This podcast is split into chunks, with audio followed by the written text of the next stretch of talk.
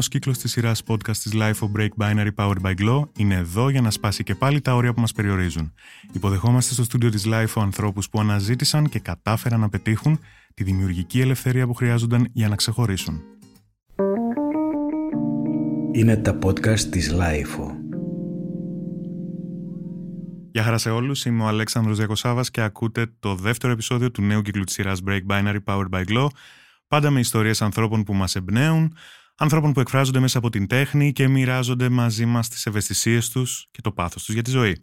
Σήμερα έχουμε μαζί μας τη fashion designer και δημιουργό του brand Mariv, Βασιλική Ρούσου. Γεια σου, Βασιλική. Γεια σου, Αλέξανδρε. Χαίρομαι πολύ που είμαστε μαζί σήμερα. Εγώ να δεις πάρα πολύ. Και νομίζω θα πούμε πολύ ωραία πράγματα. Θα ήθελα έτσι, ξέρεις, όπως συνηθίζω να κάνουμε μια αναδρομή λίγο στο παρελθόν. Ξεκινήσουμε μιλώντας για τα παιδικά, για τα εφηβικά σου χρόνια και να να θυμηθείς έτσι τη σχέση που είχες με τα αξεσουάρ όταν ήσουν πτσίρικα. Πώς αναπτύχθηκε αυτή η ναι. σχέση. λοιπόν, καταρχάς από πιτσιρίκα είχα σχέση full με τα αξεσουάρ και γενικά ψαχνόμουν πάρα πολύ με όλα τα πράγματα. Ήμουν αυτή η έφηβη που δεν της άρεσε τίποτα, αλλά της άρεσαν όλα. Κλασικά. Δεν καθόμουν σε χλωρό κλαρί ποτέ. Τσακωνόμουν με τους γονείς μου συνέχεια. Άκουγα συνέχεια όχι, γιατί πάντα ήθελα όλες τις τρέλες. Και πάντα δημιουργούσα. Δηλαδή, σκέψω ότι στο σχολείο, ας πούμε, που πήγαινα σε ένα ιδιωτικό, ξέρεις που υπήρχε πολύ η τάση, α, τι έβαλα εγώ, θα το βάλω και αυτή, και μετά θα γίνει μόδα στο σχολείο κτλ. Ε, ήμουν αυτή που θέλω να το κάνω, οπότε το έκανα. Ξέρεις, έφτιαχνα ζώνες, πέναμε τότε, θυμάμαι το γυμνάσιο, το πρώτο μου αξεσουάρ που έφτιαξα. Ζώνες δερμάτινες σε το μοναστηράκι τότε, που ξέρεις, στο κέντρο δεν υπήρχαν πολλά τις οποίες έβαφα, στόλιζα με χάντρες κτλ. Και, και γινόταν μετά τα φτιάχνα στις φίλες μου και γινόταν λίγο τάση η κατάσταση. Τρέντσέτερ από μικρή λοιπόν, ναι, ε, το Ναι, βέβαια, τέλειο, βέβαια. Τέλειο. Και μετά έχω φτιάξει σκουλαρίκια, τα πρώτα μου. Επίσης, το έχω ξαναπεί αυτό, πολύ αστεία ιστορία. Ξεκαθάριζα λοιπόν τα εσόρουχα μου τότε, παιδικά εσόρουχα. Και έχω κόψει σε κουρελάκια εσόρουχα πολύχρωμα με πάρα πολύ ωραία σχέδια κτλ παλιά αντί να τα πετάξω. Upcycling από μικρή βλέπεις. Ε, και έχω κάνει το πρώτο μου σκουλαρίκι σε κάτι μεγάλους ασημένιους κρίκου που είχα και ε, το έχω ντύσει όλο με κόμπους με αυτά τα κουρελάκια. Το οποίο σχέδιο, έχω να σου πω το φοράγα πολλά χρόνια, μέχρι και πρώτο έτος μπορεί λύκειο, ε, πανεπιστήμιο, συγγνώμη. Ε, και είναι και ένα σχέδιο που έχω κρατήσει και σαν κωδικό πια στα μαριβή μου, αλλά με μετάξι, ok. Okay, αλλά είναι την ίδια κατασκευή ακριβώς. Upcycling before it was cool, έτσι, ξεκάθαρα. τι ωραία. τι ωραία. Οπότε, πώς πήρες την απόφαση να δημιουργήσεις ένα brand δικό σου; Δηλαδή, θέλω να μου πεις ε, να μου μιλήσεις για κάτι για το οποίο υπάρχουν τρομερές δυσκολίες στην Ελλάδα. Έτσι. Τρομερές και υπήρχαν και θα υπάρχουν. Κοίτα, ήμουν 21, δεν ξέρω τι σκεφτόμουν τότε. Αλλά γενικά ό,τι μου ήρθε στο μυαλό το κάνω. Οπότε επειδή έφτιαχνα πάντα και μετά άρχισαν να μου τα ζητάνε τα μαγαζιά, ε, η μόνη λίστα ήταν να το κάνω αυτό επαγγελματικά. Βέβαια, επειδή ήμουν πολλά χρόνια στο χώρο ήδη, Δηλαδή, εγώ από τα 16 μου κάνω modeling, οπότε ήμουνα και στην Ελλάδα και στο εξωτερικό με πολλές ε, εικόνες, με πολλές επαφές. Στην Ελλάδα είχα ήδη τον κύκλο μου στα 21 μου. Οπότε μου ήταν εύκολο στο να ξέρω τον τρόπο πώς θα το κάνω. Δηλαδή, μου ήταν πολύ εύκολη η αρχή με την έννοια του ήξερα τη διαδικασία. Ήξερα πώς πρέπει να δειγματίσω, πώς πρέπει να κατασκευάσω. Βρήκα εύκολα προμηθευτές. Ήξερες τα logistics που περιλαμβάνει ένα fashion brand στην ουσία. Πολύ. Αυτό. Η δυσκολία ήταν σίγουρα το ότι σκέψω ότι η πρώτη μου συλλογή βγήκε την ε, χρονιά των Capital Controls. 2015. 2015 καλοκαίρι. Ήταν η πρώτη μου καλοκαιρινή συλλογή. Που ήταν ένα σοκ. Τώρα είχε πάει και πάρα πολύ καλά για πρώτο, η πρώτη συλλογή. Πολύ, ήταν και πολύ ιδιαίτερη. Ε, οπότε ήταν πολύ δύσκολο. Βέβαια, ξέρεις, είναι φορές που περνάνε δυσκολίες και δεν τις αντιλαμβάνομαι. Δηλαδή, ξέρεις, απλά ζω το τώρα και με κάθε τώρα παλεύω για να έρθει το αύριο και κάπως έτσι περνάει και έχουν φτάσει τώρα στα 7 χρόνια όπου, ξέρεις, αν έχουμε περάσει κορονοϊούς, capital controls, φωτιές, ε, ό,τι καταστροφή γίνει την τελευταία 7 ετία, πιστεύω ότι δεν φοβάμαι τίποτα. Έτσι ακριβώς, έτσι ακριβώς. Και είναι πάρα πολύ ωραίο αυτό που λες, γιατί, ξέρεις, δίνεις όθηση και στα νέα παιδιά που θέλουν να ακολουθήσουν τον όνειρό με, με οποιοδήποτε τρόπο να το κάνουν, να μην φοβούνται όλο αυτό που ζούμε. Αλλά πέρα από αυτό, 7 χρόνια λοιπόν, κοσμήματα, καπέλα, τσάντες ε, και κάποια ρούχα, σωστά. Και κάποια ρούχα. Mm. Προς τα που πάει; Αυτό που λέμε Μαριβή αυτή τη στιγμή. Mm. Πώς το βλέπεις ας πούμε να, ε, να ολοκληρώνει την πρώτη δεκαετία του σε τρία χρόνια; Είναι τώρα, είμαι ακριβώς σε αυτή τη φάση που βλέπω πώς βλέπω να ολοκληρώνει την πρώτη δεκαετία. Καταρχάς επειδή όντως έχουμε πολύ μεγάλη συλλογή με την έννοια του πολλά αξεσουάρ. Φέτος έχω βάλει και παπούτσια, τα οποία ήταν πάρα πολύ δύσκολο εγχείρημα. Ε, γιατί είναι όλα χειροποίητα, είναι όλα φτιαγμένα στην Ελλάδα. Γενικά αυτό που πήγα να πω πριν, συγγνώμη, θα το πω, όσο αφορά τη δημιουργία και το αν θα τολμήσεις στην Ελλάδα του σήμερα να κάνεις κάτι δικό σου. Εννοείται να τολμήσεις και εννοείται να το κάνεις. No matter what, δεν χρειάζεται να χρησιμοποιήσει 100 χιλιάρικα για να ξεκινήσει κάτι. Εγώ ξεκίνησα με 0 ευρώ. Ε, Όμως να έχεις κάτι να πεις. Δηλαδή θεωρώ ότι σε μια αγορά τόσο κορεσμένη πια, παγκόσμια και εγχώρια, αν δεν έχεις κάτι να πεις, είναι δύσκολο να επιβιώσει γιατί δεν θα έχεις σε ποιον απευθυνθείς. Οπότε. Και νομίζω είναι πρέπει να ωραίο. είσαι και λίγο σε συντονισμό με την εποχή σου. Έτσι, Εννοείται. ξεκάθαρα. Εννοείται. Σε, Για σε πράγματα για σοβαρό τα οποία συντονισμό. Θα μιλήσουμε στη συνέχεια. Ναι, Οπότε ναι, ναι. ολοκλήρωσε τη σκέψη σου που μου αρέσει πολύ. Οπότε ναι, ε, η, η φάση που βρίσκεται τώρα το brand μετά από 7 χρόνια που έχω δει τι αρέσει, έχω καταλάβει σε τι κοινό απευθύναμε πια. Ε, όσο περνάει τα χρόνια, ακόμη και κάθε χρόνο το βλέπω πιο έντονα, το brand αποκτά ένα μεγαλύτερο awareness και αυτό με κάνει πολύ χαρούμενη. Με πάρα πολύ κόπο και αίμα, έχω να σου πω, Αλέξανδρε. Βλέπω τώρα το next step μου μετά το μαγαζί που έχω ανοίξει στο Παγκράτη. Ε, το next step μου είναι Διεύθυνση; το εξωτερικό. Είναι Αρχιμίδους 2-6, απέναντι το Chelsea. Τέλεια. Ξέρεις, παραγγέλνουμε καφέ από το γραφείο. Τέλεια. Ε, είναι πάρα πολύ ωραία γειτονιά και γι' αυτό το πήγα σε γειτονιά. Γιατί ήθελα. να- Δεν έψαχνα ένα εμπορικό δρόμο. Ήθελα να πάω σε μια γειτονιά να είναι το γραφείο μας, να κάνουμε και τα ραντεβού μας και να είναι παρείστικο. Ε, σου ταιριάζει και, σαν, και στην περσόνα σου, νομίζω. Πολύ, το παγκράτη και η Απλά φάση ξέρεις, του, έχει γίνει έτσι. τόσο παρεΐστικο που έρχονται για καφέ και δεν φεύγουν μετά. Οκ. Αυτό είναι το, το θέμα. Ε, το βλέπω στο εξωτερικό. Λέω τώρα το next step μου είναι εξωτερικό. Θέλω να δειγματίσω έξω. Πουλάμε έξω, αλλά πουλάμε μόνο online. Έκανα και χονδρική για κάποιο διάστημα. Μετά τον κορονοϊό λίγο αυτό έπεσε. Οπότε τώρα το next step μου είναι έκθεση στο Παρίσι, δειγματισμός και ο Θεός βοηθός. Μμμ, Παρίσι, wow. ναι, το αγαπώ το Παρίσι πολύ. Dare to be unique, dream free and spread the love. Μμμ. Τι θέλουμε να πούμε με αυτό; Τι θέλουμε να πούμε ότι μια ζωή την έχουμε. Ότι αν δεν τολμήσουμε να είμαστε πραγματικός εαυτός μας, γιατί όντως ο καθένας μας είναι μοναδικός, είναι unique.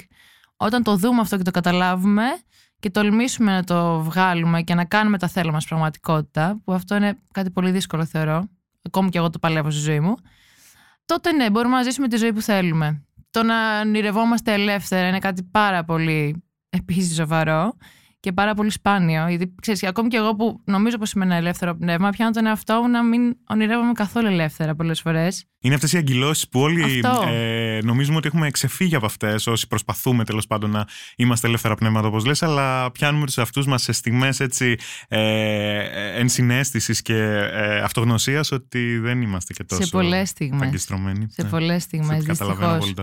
Δηλαδή εκεί που λέω καλά. Είμαι πάρα πολύ free, πάρα πολύ open το μυαλό μου, αυτά τέλεια. Εκεί έρχονται πράγματα στη ζωή μου που καταλαβαίνω ότι ε, δεν. Βέβαια, εντάξει, αυτό το, το μόνο να ονειρευόμαστε και να βλέπουμε το μέλλον και να κάνουμε αυτό που θέλουμε είναι πολύ σημαντικό. Και επίσης η αγάπη. είναι, Δηλαδή, αυτά τα τρία πράγματα τα οποία είναι στο μότο μου είναι, θεωρώ, τα τρία βασικά πράγματα. Η αγάπη είναι πολύ σημαντικό πράγμα. Είναι επίσης πολύ μεγάλη ζήτηση, οπότε δεν θα πω πολλά, διότι είναι η αγάπη ένας όρος πολύ συγκεχημένο. Δηλαδή, θεωρώ ότι από τη μια δεν υπάρχει ενδιατελή αγάπη στον πλανήτη. Απ' την άλλη, έτσι όπως εμείς ξέρουμε την αγάπη και έτσι όπως εμείς την κάνουμε καθημερινότητα, είναι ωραίο να υπάρχει. Να μην υπάρχει ζήλια, να υπάρχει αλληλοστήριξη, ε, να μην θάβουμε ένα τον άλλο για να ανέβουμε. Είναι πολύ σημαντικό αυτό, ειδικά στον κόσμο που ζούμε, που κάθε μέρα βλέπουμε τα τέρατα να γίνονται. Και αν δεν αλληλοπιαστούμε και αν δεν υπάρξει αγάπη στον πλανήτη, πραγματική, ε, χαθήκαμε. Νομίζω σε πετυχαίνω σε πολύ καλή σου φάση και χαίρομαι πολύ γι' αυτό. ε, ωστόσο, θέλω να ρωτήσω τώρα να πάμε σε λίγο πιο σχόλια για τη μόδα, που εγώ άσχετος θα τολμήσω να σε ρωτήσω και θα ήθελα να, να μου πεις τι είναι τάση το επόμενο διάστημα, ας πούμε, στο κομμάτι της μόδας που πρεσβεύεις εσύ. Καταρχάς, κινείσαι με δύο συλλογές το χρόνο κανονικά. Ναι, ναι, ναι. Οπότε τώρα βρισκόμαστε στο Fall Winter 2021-2022. Πες μου, τι θα δούμε, τι θα φορεθεί το επόμενο διάστημα; Άκου να σου πω τώρα, που αυτή η ερώτηση πάντα είναι πολύ τρίκη για μένα. Γιατί, καταρχάς, εγώ, το, εγώ με τον brand μου δεν ακολουθούμε κάποια τάση, γιατί και θεωρώ ότι αυτό είναι που έχουμε να πούμε, ότι κάνω αυτό που φαντάζομαι και αυτό που πιστεύω δεν υπάρχει στην αγορά. Κάτι που γενικά θέλει λίγο τόλμη για να τα, δηλαδή τα, τα πράγματα μου πολύ ιδιαίτερα. Η τάση γενικά παγκόσμια έχει αλλάξει πάρα πολύ και αλλάζει τόσο γρήγορα που είναι λίγο τρομακτικό. Δηλαδή πρέπει να κάνεις σοβαρό catch-up στη μόδα πια. Το κάνω, όχι στο brand μου, εγώ το καταλαβαίνω δηλαδή πώς αλλάζει και το πόσο γρήγορα. Αυτή τη στιγμή υπάρχει μια παγκόσμια τάση του gender free που εγώ δεν είμαι πολύ αυτού. Δηλαδή θέλω, ε, ε, προφανώς δεν το λέω σεξουαλικά ε, Ως προς τοποθετημένο, ναι, ναι, ναι, καμία ναι, σχέση. καμία ο καθένα σχέση μπορεί με να κάνει το ό,τι θέλει. ακτιβιστικό στη ζωή κομμάτι. του. Ναι, ναι, ναι, οκ. Και gender free να είναι και ό,τι θέλει. Σαφές. Δεν Μμμ. κανένα θέμα. Μου Σε αναφέρεις αρέσει... αποκλειστικά στο κομμάτι της μόδας. Στο κομμάτι της μόδας αποκλειστικά. Μου αρέσει, επειδή και εγώ πέρασα, όταν εγώ ξεκίνησα modeling και δούλευα στο εξωτερικό, πέρασα μια φάση που τότε ήταν η τάση του fashion, που ήταν πολύ γυναίκα ανδρόγυνο. Δηλαδή, εγώ ήμουν κόκαλο, άβαφη, μαλλιά και επειδή έχω και ιδιαίτερη μορφιά, πέρασα μια φάση στη ζωή μου που ήμουν πολύ μοντέλο μοντέλο τέτοιας κατηγορίας. Οπότε έχασα τη θηλυκότητά μου. Δηλαδή, Μμμ. ένιωσα λίγο αυτό. Οπότε γενικά. Πράγμα που εσένα προσωπικά προφανώς σε επηρέασε για να το αναφέρεις. Εννοείται, αυτό, έτσι. Μμ, εννοείται. οκ, Και got επειδή η it. δουλειά του Μμμ. modeling είναι πολύ σοβαρή Μμμ. στο πώς να αναπτύσσεται η προσωπικότητά σου, με επηρέασε πάρα πολύ. Οπότε γενικά τα τελευταία χρόνια θέλω και μου αρέσει να βλέπω τη γυναίκα θηλυκή. Δεν, δεν πιστεύω ότι είναι αντρικό σώμα. Το λέω έτσι γιατί είναι ξεκάθαρα ένα αντρικό σώμα και ένα γυναικείο σώμα, έτσι όπως τα έχουμε ορίσει εδώ και πάρα πολλά χρόνια. Μ' αρέσει να αναδεικνύεται και να αγκαλιάζει ένα ρούχο ένα θηλυκό σώμα. Εννοείται μου αρέσουν τα oversized, μου αρέσουν οι γραμμές, οι απλές, οι ίσιες και παίζει πάρα πολύ αυτό πια. Αλλά δεν είμαι πολύ της τάσης αυτής του gender free. Μμμ. Ωστόσο, Παράλληλα- φαντάζομαι σε διακόπτω ότι ε, θα σου άρεσε να δεις ένα αγόρι να φοράει τα κοσμήματά σου, έτσι; Ναι, ε, Μμ. φοράνε αγόρια τα κοσματά Αυτό, μου. αυτό. Ναι, ναι, ναι, Μμ. φοράνε, φοράνε. Φοράνε και πόσο χαίρομαι γιατί τα αγόρια που φοράνε κοσματά μου τα χαίρονται ακόμα πιο Ακριβώς, πολύ. ακριβώς. Και δεν κατάλαβα, επειδή κάνω και κάποια αντρικά, Μμ. τα φοράνε okay, και τα αγόρια φίλοι μου και όλοι. Ε, φοράνε άντρες και γυναικεία δικά μου. Πολύ γυναικεία όμως, που αυτό το γουστάρω πάρα πολύ, γιατί Μμμ, φαίνεται. Δεν μου φαίνεται καθόλου, ξέρεις, controversial. Οπότε πολλές με τον ένα ή με φορές. τον άλλο τρόπο υπησέρχεται κάπως το gender free, αλλά καταλαβαίνω απόλυτα αυτό που λες αναφορικά με τη θηλυκότητα και με το ότι σου αρέσει να βλέπεις και εσύ να νιώθεις η ίδια ενδεχομένως ε, αυτό που ορίζουμε τέλος πάντων ως θηλυκό σε μια γυναίκα. Μμμ. Παρ' όλα αυτά, ε, πολύ σημαντικές τάσεις της σεζόν και της χρονιάς όλης και της προηγούμενης σεζόν, θα έλεγα, είναι τα πολύ έντονα χρώματα, πολύ έντονα patterns. Ε, πολύ... Υπάρχουν και βέβαια brands πολύ μεγάλα που ακολουθούν και πάρα πολύ θηλυκές πλευρές, που έχουν πάει και στο άλλο άκρο, που, ε, πάρα πολύ καταφορέματα που τα λατρεύω. Πολύ κολλητά, πολύ λάμψη, δηλαδή έχει, έχει μπει πολύ το χρώμα και αυτό το μου αρέσει πάρα πολύ, γιατί είμαι πολύ του χρώματος. Όταν ακούω το αγαπημένο μου χρώμα είναι το μαύρο και το άσπρο, μπορεί και να τρελαθώ, γιατί δεν είναι χρώμα. ή το γκρι. Μάλλον είναι καταστάσεις και όχι χρώματα. Ακριβώς, ακριβώς.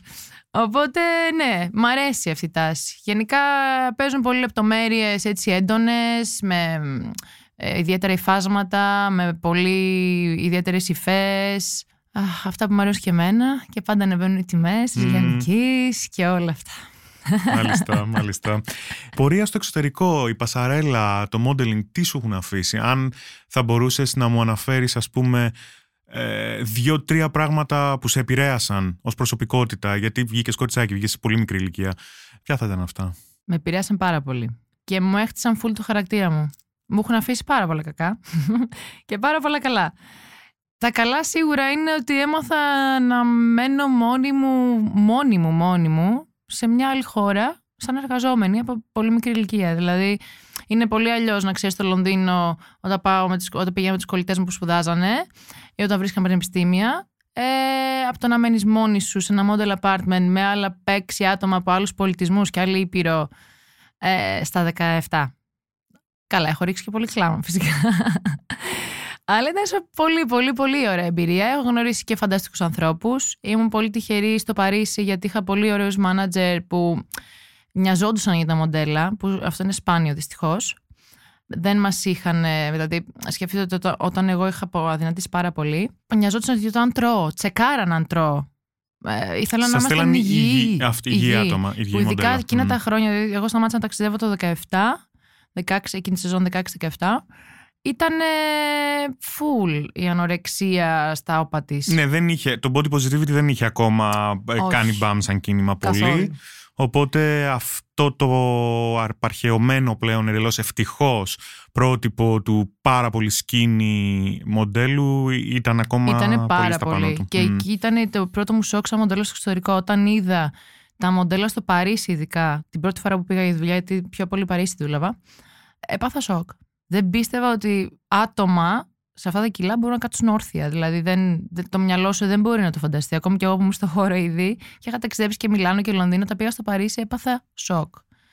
Αλλά Πω, πω, και είναι πάρα πολύ δύσκολο σε διακόπτω. Σε αυτή την ηλικία και όλα όταν ακόμα δεν έχεις καλά-καλά διαμορφωθεί ως χαρακτήρας, ως προσωπικότητα, να μην επηρεαστείς από αυτό που βλέπεις και να πεις ότι αυτό δεν είναι για μένα, δεν είναι υγιές. είναι ακριβώς αυτό που λέει, ακριβώς αυτό. Είναι κάτι που καταλαβαίνω και τώρα στα 28 μου, σχεδόν 29, αλλά είμαι ακόμα 28. Σαν ε, απόνερα, ας πούμε. Δηλαδή, ήμουν τόσο μικρή όταν ξεκίνησα να έχω αυτές τις εικόνες, που ξέρεις, ακόμα δεν ξέρεις τότε τον εαυτό σου, δεν ξέρεις το σώμα σου. Εγώ άρχισα να καταλάβω το σώμα μου. Και όταν, επειδή πρι- πριν τρία χρόνια πάχυνα, είχα ξεχάσει, δεν ήξερα ποια είμαι. Και όταν μαθαίνεις σε ένα συγκεκριμένο σώμα, το οποίο όμως δεν είναι το σώμα σου, είναι ένα σώμα που πρέπει να έχεις για αυτή τη δουλειά χωρίς να τρως καλά. Και όταν γίνεσαι ένα, με ένα φυσιολογικό σώμα, ξέρεις, δεν, κα- δεν ξέρεις σε ποια κατάσταση βρίσκεσαι. Όμως δεν είναι τα, μόνο τα αρνητικά το θέμα. Καλά, είναι ναι, ναι, ναι, είναι ναι. πολύ ωραία εμπειρία. Πολύ. Καταρχάς, έχω δει τώρα, επειδή δούλευα πολύ με Μεζό Μαζιελά και Γκαλιάνο, μόνο και μόνο το να είσαι μέσα στο ατελιέ τους. Να σου ράβουν τα ρούχα τους πάνω σου και να βλέπεις όλη αυτή την τέχνη που είναι, αυτό πραγματικά ακριβώς. τέχνη. Αυτό πήγα να πω. Είναι τέχνη. Είναι Η μόδα είναι ανατριχιαστικό. τέχνη. Σε αυτά, Ε, τα τώρα μεγέθη, ανατριχιάσα. σε αυτά τα μεγέθη η μόδα είναι τέχνη και εσύ υπηρετείς μια τέχνη στην Αυτό. ουσία ως μοντέλο. Αυτό. Δηλαδή δεν με νοιάζε που ε, στην, στο Παρίσι οι δουλειέ είναι καλοπληρωμένες πολύ. Ε, Δεν με νοιάζε καν τα, το- τα, τα χρήματα. Δεν. Δηλαδή ήμουν εκεί και απλά έπαιρνα, έπαιρνα, έπαιρνα. Έπαιρνα πράγματα, εικόνες, ε, συμπεριφορές. Είναι πολύ ωραίες εμπειρίες. Και μαθαίνεις φυσικά την απόρριψη. Αυτό είναι το πιο δύσκολο. Δηλαδή από τις 100 cases, τα 70 σίγουρα θα είναι απόρριψη. Οπότε ξέρεις, γίνεσαι λίγο σκληρός. Πόσο δύσκολο να τρως πάλι σε αυτή την ηλικία, την πολύ, Πολύ. μικρή, καθημερινές απορρίψεις. Καθημερινές απορρίψεις Πολύ. και να πρέπει να τις φιλτράρεις, να καταλάβεις ότι ξέρεις, μετράω. Είμαι καλή σε αυτό που κάνω, απλά δεν τους κάνω για αυτό που θέλουν ενδεχομένως. Όλες οι δουλειές που δεν έχουν να κάνουν με skills, αλλά έχουν να κάνουν με την προσωπικότητά σου και κρίνεσαι για αυτό που είσαι και φαίνεσαι, ούτε καν για αυτό που είσαι. Πάρα πολύ δύσκολο, γιατί δεν είναι τίποτα αντικειμενικό στην ομορφιά.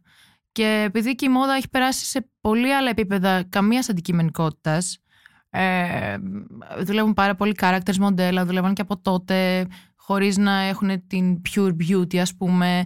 Οπότε ε, η απόρριψη ουσιαστικά δεν είναι το ότι δεν είσαι όμορφη, δεν είσαι καλή, είναι ότι δεν είσαι αυτό που ψάχνω. Οπότε αν το καταλάβεις αυτό γενικά στη ζωή σου, σε όλα τα cases, κάπως λύνεις απορίες μέσα σου. Αλλά ναι, είναι σκληρό. Μμμ. Με έκανε σκληρή. Δηλαδή, εγώ για κάποια χρόνια δεν ένιωθα. Και μια και το λες αυτό, εσύ ως πρέσβυρα της. Χαρακτηριστική πρέσβυρα της ελληνικής ομορφιάς, θα μπορούσε να πει κάποιος. Ισχύει να το προφίλ μου. ε, τι πιστεύεις ότι περιλαμβάνει η ελληνική ομορφιά, Τι είναι η ελληνική ομορφιά, Ανατρίχιασα πάλι, δεν ξέρω τι έχω πάθει σήμερα. Τι Αλέξανδρε, δεν μου έχεις κάνει. ε, η ελληνική ομορφιά. Καταρχάς, η Ελλάδα είναι αυτή η χώρα που κάθε γωνία της είναι όμορφη.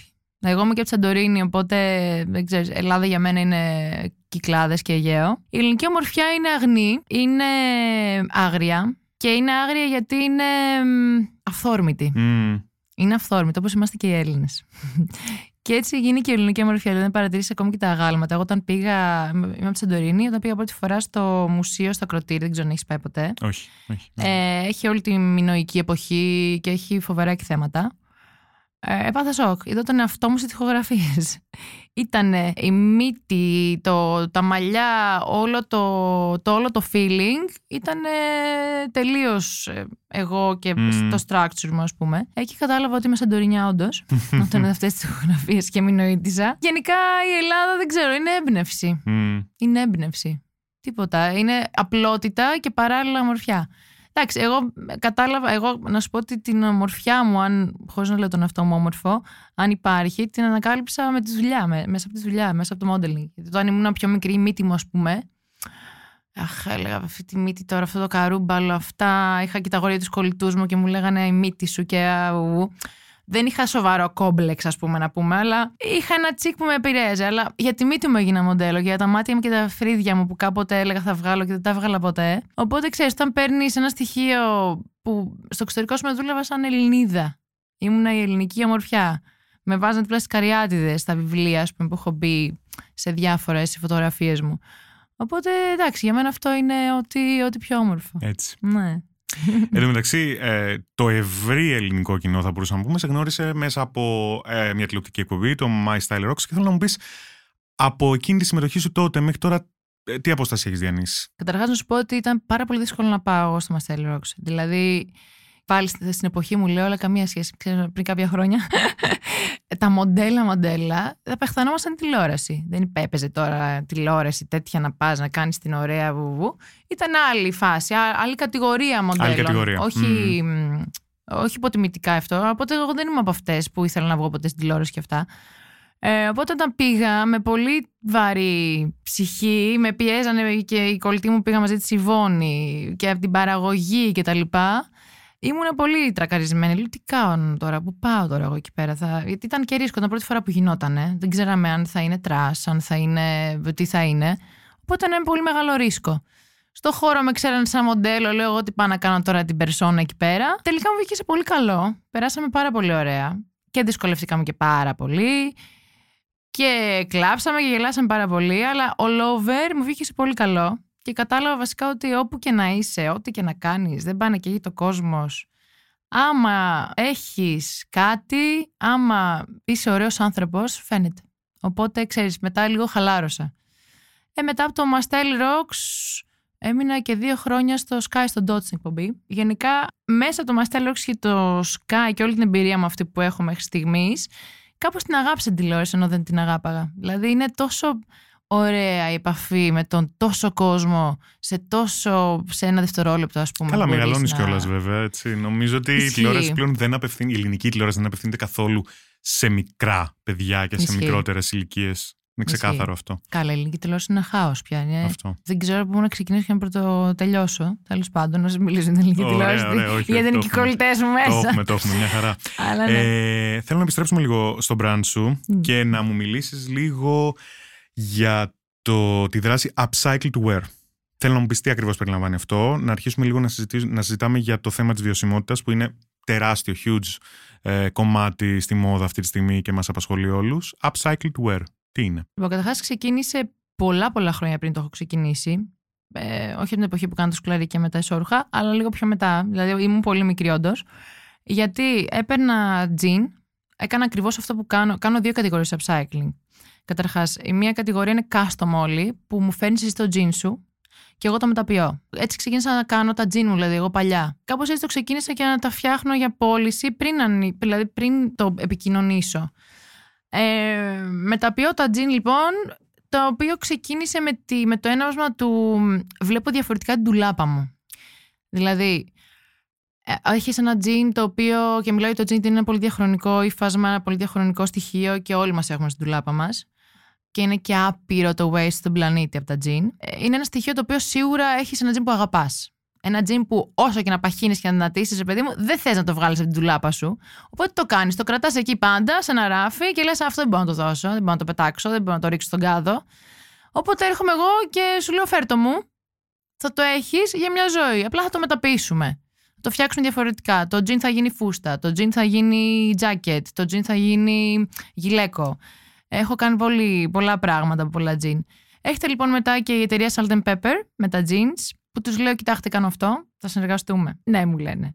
Οπότε, επειδή είναι μια μεγάλη εταιρεία ελληνική με πάρα πολύ ωραία ποιότητα τζιν και φανταστείτε ότι, φαντάζεστε ότι έχει πολύ μεγάλη φύρα κιόλας, τη φύρα της την, ε, δεν την πετάμε. Την κάνουμε jean μαριβή και την πουλάμε σαν ε, upcycle to wear. Ε, Αυτές είναι οι δύο κατηγορίες που έχω. Θα σου πω όμως ότι επειδή γενικά η λέξη βιωσιμότητα και η ανακύκλωση και το eco-friendly και όλες αυτές οι λέξεις που είναι βαρύδουπε, γιατί ζούμε σε μια εποχή που είναι πολύ αναγκαίες, ε, θεωρώ ότι είναι δύσκολο να τις πεις. Δηλαδή, εγώ στην αρχή δυσκολεύτηκα να μιλήσω για upcycling, γιατί ε, δεν είμαι ένα brand 100% βιώσιμο. Δεν ε, ε, αγκαλιάζω τη βιωσιμότητα 100%. Όμως, ε, και επειδή είναι πάρα πολύ ακραία η οπαδή της βιωσιμότητας, ξέρεις, δίστασα στην αρχή να το αποκαλέσω έτσι. Είναι κάτι το, που το είχες στο μυαλό σου όμως. Είναι πολύ Εννοείται. σημαντικό. Δηλαδή, Εννοείται. κάπου κάπου ξεκινάμε πάντα. Εννοείται, εννοείται. Το να αφήνουμε μηδενικό ενεργειακό αποτύπωμα, αποτύπωμα ξαφνικά Ακρι- δεν είναι εύκολο. Ακριβώς έτσι. αυτό, ακριβώς αυτό. Οπότε είναι καλό να ξεκινάς από κάπου. Ε, ήδη από τότε που ξεκίνησα το upcycling έχω αρχίσει σαν brand πάρα πολλά πράγματα να αλλάζω. Είμαι τώρα σε φάση που μ, θέλω να αλλάξω και το δέρμα που χρησιμοποιώ.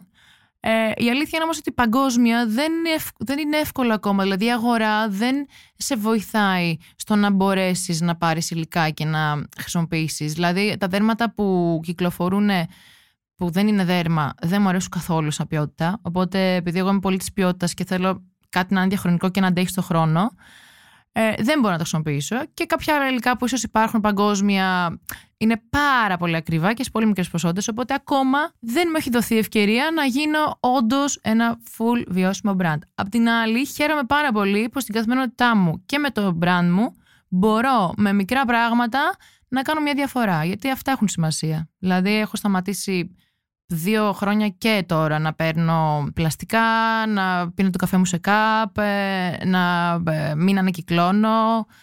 Δεν παίζει να μην ανακυκλώσω δηλαδή το οτιδήποτε που κρατώ και πολλά άλλα πράγματα. Ξέρεις, είναι μικρές κινήσεις και mm. γρήγορα ανακλαστικά. Νομίζω εκεί ε, βασιζόμαστε πλέον όλοι. Και μόνο το γεγονός ότι το συζητάμε και ότι μου λες ότι το έχεις στο μυαλό σου, παρακολουθείς, περιμένεις ενδεχομένως να προκύψουν νέα υλικά, να φτηνίνουν αυτά τα υλικά για να μπορείς να τα χρησιμοποιήσεις πιο εύκολα. Είναι πολύ σημαντικά όλα αυτά. περιμένω πάρα πολύ μέσω της βιώσιμης μόδας να καταλάβει ο κόσμος τι θα πει μόδα. Αλλά ξέρεις, ο κόσμος ακόμη δεν έχει καταλάβει, επειδή η, το fast fashion έχει γίνει βασικό στη ζωή μας. Έχει αλλάξει πάρα πολύ ο τρόπος που σκέφτεται ο κόσμος. Οπότε ελπίζω ότι η, η τάση της βιωσιμότητας και του recycling και upcycling και όλη αυτή η περιβαλλοντική αλλαγή που θα μας σκοτώσει κάποια στιγμή να μας κάνει να σκεφτούμε λίγο διαφορετικά. Δηλαδή είναι, είναι τρελό ότι ο κόσμος ψωνίζει με ένα πολύ μεγάλο ποσοστό με τη σκέψη ότι θα, αυτό το προϊόν που έχει πάρει θα το αλλάξει ή θα το γυρίσουν πίσω τα χρήματα. Καταλαβαίνεις. Δηλαδή mm. μπαίνω και παίρνω ένα παπούτσι χωρίς να το θέλω. Επειδή μπορώ και επειδή οι εταιρείες fast fashion με έχουν μάθει ότι αυτό το παπούτσι δεν έχει καμία αξία γιατί δεν τους νοιάζει. Δεν είναι, έχουν άλλα ένα εκατομμύριο ίδια παπούτσια. Οπότε το να το γυρίσουν πίσω και να το ξαναπάρει κάποια άλλη στην Κίνα ή στην Ελλάδα ή στην Ιταλία, ε, το επόμενο δευτερόλεπτο δεν τους νοιάζει. Οπότε έχει χαθεί η αξία. Και εγώ αυτό το λέω σε όλες τις πελάτε μου, γιατί προφανώς υπάρχει κόσμος που ψωνίζει με αυτόν τον τρόπο, αλλά εγώ δεν είμαι ένα τέτοιο brand, οπότε δεν με αφορά. Μάλιστα. Εν τω μεταξύ, σε όλο αυτό το πλαίσιο της συζήτησης που κάνουμε και ε, της δικής σου συμμετοχής, ε, νομίζω εντάσσεται και η συνεργασία σου με την Glow και την καμπάνια ε, που ενώνει βιωσιμότητα, τέχνη και μόδα, την καμπάνια Create New and Reuse Old and Support Art and More. Πες μου λίγο γι' αυτό. Καταρχάς είναι μια φανταστική καμπάνια και μπράβο τους που σκέφτηκαν ένα, μια τέτοιου είδους καμπάνια. Ε, εγώ με την Glow συνεργάζομαι από τότε που ξεκίνησε κιόλας. Δηλαδή, ήμουν την πρώτα άτομα που πριν τέσσερα χρόνια που κάναμε ε, συνεργασία. Και είμαι πολύ χαρούμενη που ξανακάναμε φέτος. Κοίτα, ε, ταιριάζω πολύ με αυτό το concept ε, και χαίρομαι που είμαι από αυτούς που έχουν επιλέξει για να το πρεσβεύω. Ε, γενικά σαν εταιρεία, επειδή χρησιμοποιώ και τον Glow, είναι όντως no boundaries. Είμαι και εγώ no boundaries 100%. Οπότε και ε, το mentality κάπως Το mentality είναι ε, αυτό.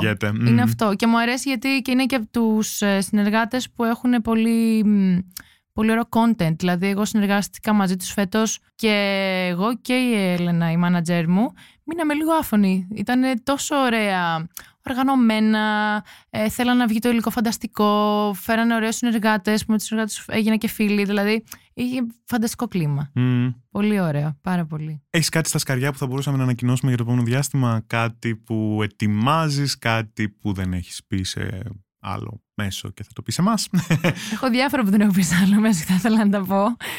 Ή που τα είπα και δεν παίξανε ποτέ. αλλά... Τέλεια. Εδώ θα παίξει. Για ε, πες. ε, κοίτα, κάτι που ετοιμάζω και για να ανακοινώσετε δεν μπορώ να ανακοινώσω. Αλλά ε, ετοιμάζονται πολύ ωραία πράγματα γενικά. Τώρα έχω, γενικά έχω περάσει μια διάστημα με πολύ μεγάλες αλλαγές στη ζωή μου. Πολύ μεγάλες αλλαγές. Με πολύ μεγάλα μαθήματα, αν μπορώ αυτό να το πω αν είμαι σε αυτά τα πράγματα εννοείς που μπορώ να πω σε αυτήν την ερώτηση που έκανες. Αχ, Αλέξανδρε τώρα. Να σου ευχηθούμε τα καλύτερα. Δεν θέλω να σε δυσκολέψω άλλο, γιατί ναι, ξέρω ότι ναι, αυτό ναι. είναι. Όταν έρθει η ώρα θα μας τα πεις. Εδώ είμαστε. Τέλεια. Βασιλική, ευχαριστώ πάρα πολύ. Εγώ ευχαριστώ πάρα πολύ. Πέρασα πολύ ωραία. Και Ελπίζω εγώ. Και, εσύ. και μου έκανες τόσο ωραίες ερωτήσεις, γιατί δεν το έκλεισα το στόμα μου. Ε, μ' αρέσει να το ερέθισμα μου έδωσε ωραία ερεθίσματα. Αυτό είναι το ζητούμενο. Μ' άρεσε πάρα πολύ. Τέλεια. Ήταν το δεύτερο επεισόδιο του νέου κύκλου της σειράς podcast Life of Break Binary Powered by Glow. Αλέξανδρο Διακοσάβα στο μικρόφωνο. Είχαμε τη Βασιλική Ρούσου μαζί μας σήμερα. Μέχρι την επόμενη φορά. Γεια χαρά.